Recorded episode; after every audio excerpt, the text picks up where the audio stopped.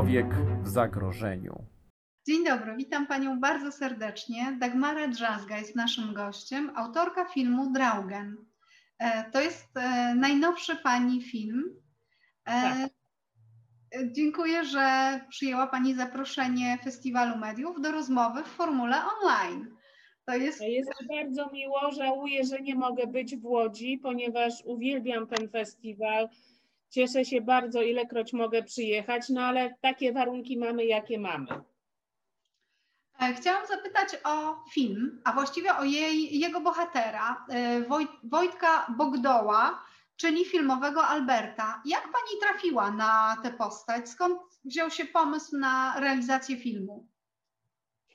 Ja już kiedyś zauważyłam i to może tak y, troszeczkę żartobliwie powiem, ale zawsze w tym jest ziarnko prawdy, że wydaje mi się, że nieraz to temat mnie wybiera, bohater mnie wybiera, a nie ja wybieram. I tak było właśnie teraz. Kilka lat temu siostrzeniec Alberta, czyli Wojciecha Bugdoła, e, znał moje filmy. To starszy pan, pan Henryk Staroszczyk. y, Przysłał mi do telewizji swój taki scenariusz, który napisał filmu fabularnego. On od dziecka żył tą historią, ponieważ jego mama i Wojciech, y, no to, to byli brat i siostra, rodzeństwo. Ponieważ y, Wojciech y, zginął bardzo młodo, więc cała rodzina tę tęsknotę, traumę nosiła w sobie i mama przekazała to panu Henrykowi. I on mi to przywiózł, taki dosyć duży, napisany scenariusz, jak mówię, fabuły. I ja to przeczytałam, ale miałam inne filmy, inne aktywności, no ale w pewnym momencie, jak to mówią, czas się wypełnił, czas dojrzał, sięgnęłam po to i zobaczyłam, że to jest no, niesamowita historia z dużym ładunkiem dramatycznym. No i postanowiłam zrobić oczywiście nie film fabularny, tylko e, to był taki początek mojego myślenia o tym bohaterze, o tych okolicznościach, o tej historii, o miejscu, gdzie to się wydarzyło. No i na podstawie tego e, mojego szukania, takiej też troszeczkę kwerendy, co się działo z Polakami w Norwegii, jak tam wyglądało w czasie II wojny światowej, no, napisałam swój własny scenariusz filmu dokumentalnego i tak się zaczęło. Ale czy to, e, co Panią interesowało, to, były, to byli Polacy w Norwegii, czy też za granicą, czy Ślązacy za granicą wcieleni do Wehrmachtu? Bo to jest kolejny e, Pani film, który w jakiś sposób dotyka tego tematu.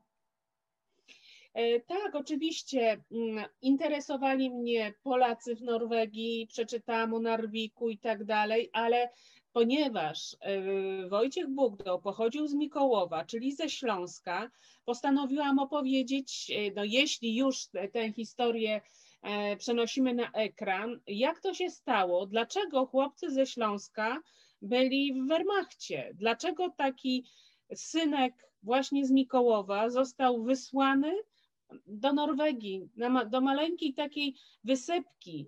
Co on tam robił? Dlaczego oni musieli pójść? No i w tym filmie staram się również odpowiedzieć na takie pytania. To jest w ogóle fantastyczny e, temat na film fabularny. E, Ten wątek szp- szpiegowski jest bardzo pięknie e, zaznaczony i też sama historia jest dramatyczna, ale oglądając go ma się wrażenie, że to nie jest tylko historia o zagrożeniu, ale też o miłości. No to przede wszystkim też mnie ujęło, bo no, tak sobie wyobrażam, że jeżeli opowiadamy o bohaterze, to nie jest on ani mm, ideałem, ani, no nie wiem, takim e, człowiekiem, tylko zawsze zorientowanym w jakąś jedną swoją e, e, dziedzinę czy działkę.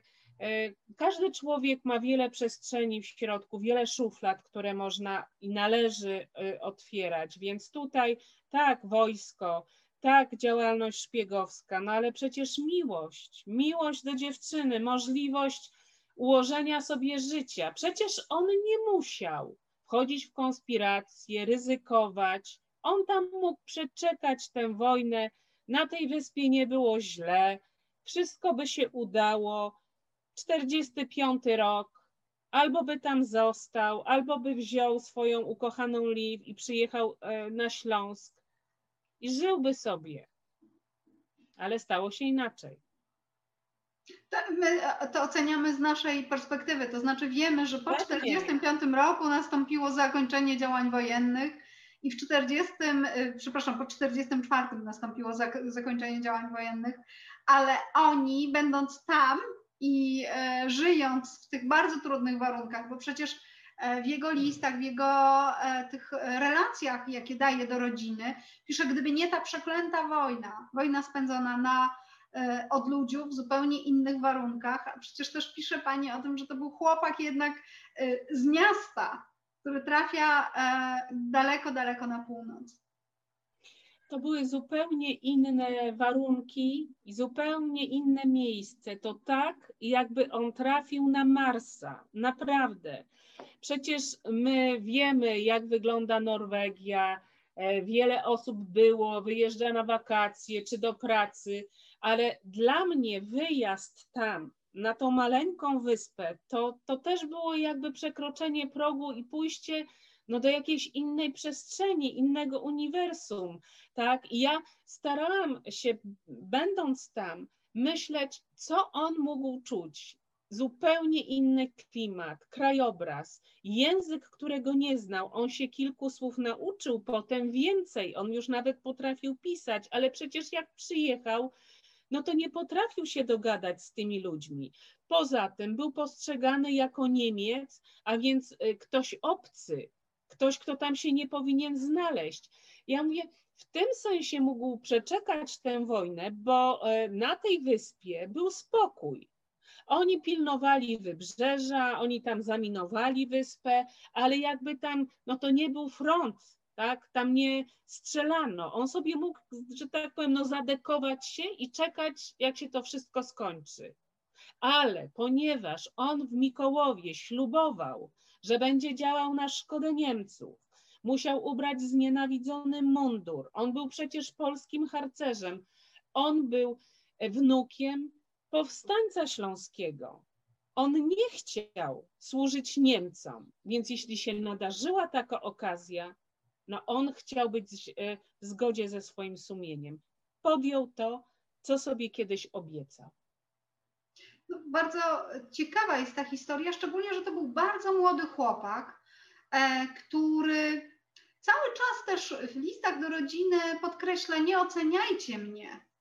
E, nie jest tak, jak rzeczy wyglądają z pozoru, więc być może ta jego działalność konspiracyjna e, już wcześniej zaczęła być, a, a jakby wiemy o niej z tego ostatniego okresu.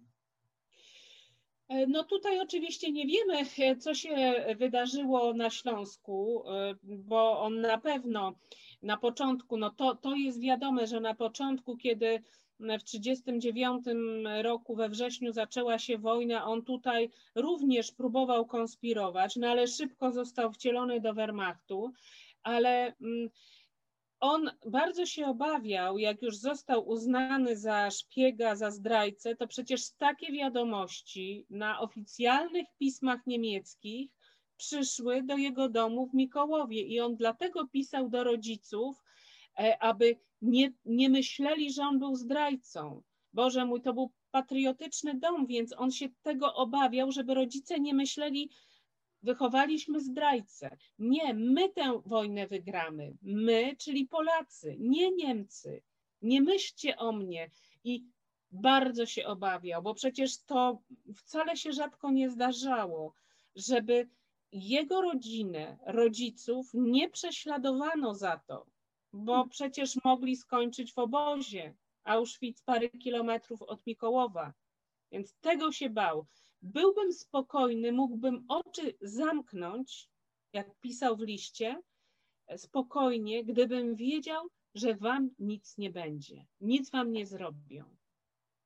E, bardzo ciekawe jest to, że nie tylko e, rodzina z Mikołowa e, przechowywała pamięć o Wojtku, ale też o Albercie pamiętano w Norwegii. I to, to jest kilka osób. Oczywiście Liv, która w jaki sposób przekazała wspomnienia o swoim ukochanym z młodości, ale też historycy norwescy też się pochylali nad tą postacią. Jak to wyglądało z tamtej strony? E, ja powiem tak, dla mnie największą taką sprawą, gdzie e, obawiałam się, czy pytać i jak, no pytać na pewno, ale jak głęboko drążyć, e, to syn i wnuk Liv.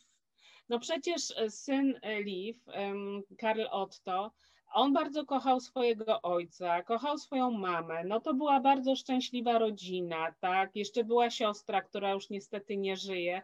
I teraz, no, my pytamy o pierwszą miłość jego mamy. Ja specjalnie prowokacyjnie zadałam Wojciechowi pytanie, e, że on mógłby być twoim ojcem.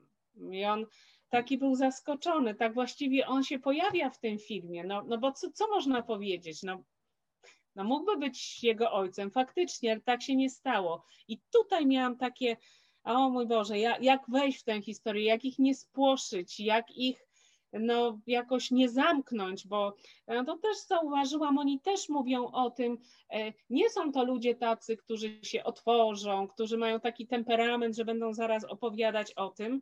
E, to są Norwegowie, to są ludzie północy, oni nie uzewnętrzniają tak swoich przeżyć, prawda? On nawet jak potem pytam w ogóle o pierwszą miłość, to już zostawiam Wojciecha, tylko pytam o pierwszą miłość, to on mi mówi, no, że no mówią ludzie, że motyle w brzuchu, ale ja nic takiego nie czułem, więc się zasłaniają, nie chcą, nie chcą opowiedzieć. Więc to było takie dla mnie wyzwanie.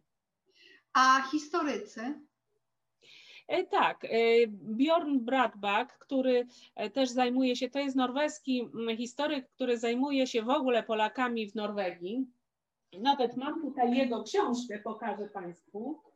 O właśnie, e, Losy, Losy Niezagubione. Bardzo ciekawa książka Bjorna Bradbaka, e, który e, no, po polsku nie mówi, ale bardzo się zainteresował i tutaj nie ma tej historii, ale są inne historie, ale no właśnie to, on też w filmie się pojawia, mówi o konspiracji, jesteśmy w Stavangerze, w tym miejscu, gdzie był ten Grand Hotel, gdzie się spotykali konspiratorzy, więc samo to, że ktoś z Norwegii bardzo się interesuje polską historią, e, losami Polaków, bo właściwie to był początek, jak on poznał e, Polaków po wojnie, Polaków e, w Anglii i tak myślał sobie, Boże mój, oni walczyli o Anglię. W Anglii tak nie do końca chce się o tym pamiętać i wspominać. Poza tym nie mogli po wojnie, wielu z nich przecież zostało w Anglii, w Norwegii, w Szwecji, nie dlatego, że chcieli tam być, tylko bali się wracać do socjalistycznej ojczyzny. Nie wiedzieli, jak się skończy to, że oni się tutaj pojawią przecież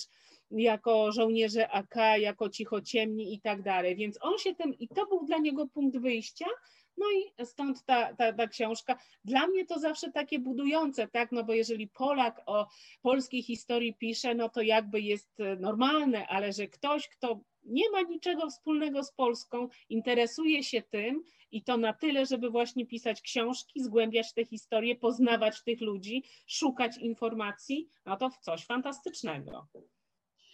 Pani już ma spore doświadczenie w tym, e, bo to nie pierwszy raz się zdarzyło, ale jak się tworzy postać, tworzy opowieść o kimś e, z takich drobiazgów, z jakichś pojedynczych fotografii, ze śladu pisma.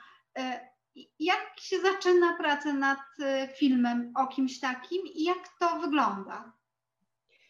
mówią, że każdy film jest pierwszym. Ja właściwie mogę się podpisać y, obiema rękami pod tym stwierdzeniem. Y, nie ma jakiejś metody, jak to robię. Właściwie trudno byłoby mi chyba powiedzieć, no szukam, myślę, jak ułożyć, bo no historia historią, ale inaczej pewnie bym ją napisała, ale film się rządzi swoimi prawami to jest opowieść poprzez obraz. I tutaj muszę myśleć o tym, jak zbudować poszczególne sceny, fabularnie ułożyć dokumentalną opowieść.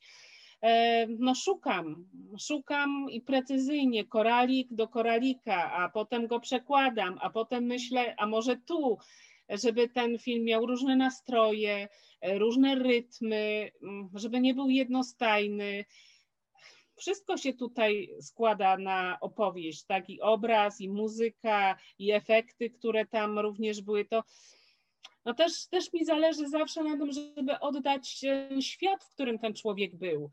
Bo tutaj trochę na Śląsku, ale na Śląsk jakby wszyscy znamy, natomiast Norwegia, jak to połączyć, tak? Te, te krajobrazy, jak zbudować pewne metafory, e, pewne mm, takie no, leitmotywy. Tam e, w filmie pojawia się często latarnia morska, która jest takim wykrzyknikiem.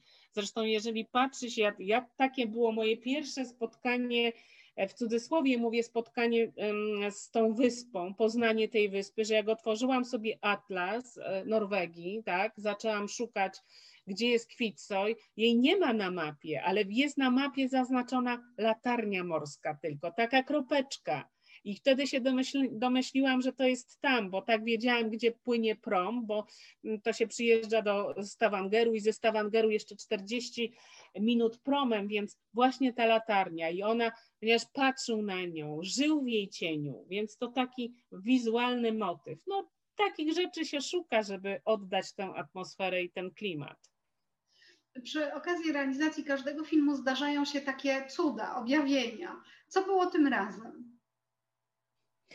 Albo e, pierwszym, e, e, co, coś, co się zdarzyło. E, no ja myślę, że tutaj chyba pomysł na to, żeby opowiedzieć o tej pierwszej miłości, żeby się E, to nie tylko opowiedzieć historię wojenną i tego, że to było i się skończyło, ale właśnie historia, historia miłosna, poza tym zdjęcia. E, ja mam tam zdjęcie e, Liv, które przysłała tak wiele lat po śmierci Wojciecha, ale te zdjęcia też mają w Norwegii, więc obraz, obraz i człowieka, którego nie ma, i życia, którego on już nie doświadczył, bo to, to zdjęcie kluczowe dla mnie to jest zdjęcie zrobione w latach 70., e, które przysłała Liv do rodziny. Przysłała, widać tam męża, widać dzieci i napisała, to jestem ja, to jest mój mąż, to moje dzieci, ale codziennie myślę o Albercie i jestem z nim. I mnie to tak za serce złapało, bo no cóż, miłość jest silniejsza niż śmierć, okazuje się. Tutaj pieśń nad pieśniami. Wszystko okazuje się, że to jest tak, współczesne, obowiązujące. Miłość jest silniejsza niż śmierć. No, myślę, że gdyby nie to, to chyba bym się nie pochyliła nad tą historią aż tak bardzo, może nie zrobiłabym tego filmu, no ale to mnie złapało za serce i to było takim objawieniem. A jak e, odbierany był film przez bliskich e, Wojtka w Polsce, przez, te, przez tego pana Henryka, który zachęcił panią do pochylenia się nad tą historią i jak był odbierany w Norwegii? Czy w ogóle odbył się już jakiś pokaz w Norwegii? Nie, jeszcze się nic nie odbyło. My jesteśmy przed premierą oficjalną, e, także tego filmu nikt nie widział, nikt, nawet pan Henryk, ponieważ chciałam zrobić tak, że e, pierwszy pokaz dla pana Henryka, dla jego małżonki, dla jego rodziny i dla wszystkich, którzy pracowali przy tym filmie, ale również dla publiczności, chcieliśmy taki pokaz w kinie zrobić 6 listopada tego roku. Mieliśmy zarezerwowane kino Kosmos w Katowicach, bo ja bardzo lubię takie premiery wcześniej, które odbywają się właśnie w kinie bo potrzebny jest ekran, potrzebna jest no, widownia, potrzebna jest atmosfera kina. Ludzie przychodzą, rozmawiają i szczególnie ten film poprzez te krajobrazy, pięknie zresztą mm, zdjęcia zrealizował Witek Kornaś, e, bardzo zdolny operator, z którym często współpracuję i no, no szczególnie ten film wymagał dużego ekranu. No ale cóż, kina zamknięte, pandemia, nie można, więc czekamy. A w Norwegii też już nie mogą się doczekać, też pytają i też chcieliśmy jechać w tym roku, we wrześniu, tam do tego centrum historycznego, na tą maleńką wyspę, bo ci ludzie no bardzo, bardzo, bardzo chcą, ale nigdzie nie pojedziemy. Obiecałam, że przyjedziemy w przyszłym roku. Latem na Kwitsoj, żeby pokazać film. Mam nadzieję, że pandemia się skończy, ale jeżeli mówimy o tych ludziach, to jeszcze jest jedna rzecz. Jak pani pyta mnie to, o to objawienie, to może nie takie objawienie w sensie e, dokumentalnym, ale ludzkim. Ponieważ ja e, musiałam poszukać i znalazłam właśnie na tej Kwitsoj e, kogoś, kto się tam zajmuje historią, bo oni są takimi pasjonatami. To jest jak, jak mówię, maleńka wyspa, e, żyją tam wspaniali ludzie. I proszę sobie wyobrazić, że oni dowiedzieli się, że ja chcę zrobić taki film i spotkali się w tym swoim centrum historycznym, zaczęli myśleć, w jaki sposób mi mogą pomóc, czy mają jakieś dokumenty, czy mają jakieś e, listy, czy mają jakieś mapy, co oni mogą dla mnie zrobić. To był taki szok niezwykły, bo przecież ani mnie nie znają, nie wiedzą, kim jestem, co ja mogę od nich chcieć, ale piszą. Tak, znaleźliśmy, są fotografie, tu są kontakty. Cała ta społeczność tej wyspy, oni się zorganizowali, żeby mnie i moją ekipę przyjąć.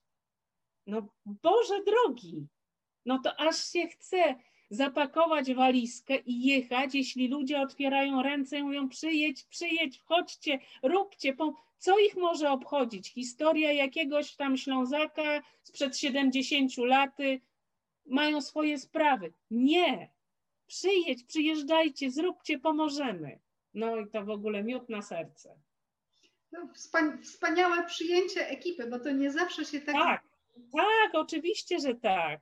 Nie zawsze się tak, właściwie powiedziałabym, że rzadko tak się zdarza, żeby no, ludzie, nie jedna, nie dwie osoby, tylko no, cała społeczność, co my możemy dla niej zrobić? Jak możemy pomóc? Czy my coś mamy? Rewelacja. Dziękuję bardzo. Dziękuję Pani Aniu za miłą rozmowę. Dziękuję serdecznie. Rozmowa przeprowadzona w ramach 30. edycji Festiwalu Mediów Człowiek w zagrożeniu.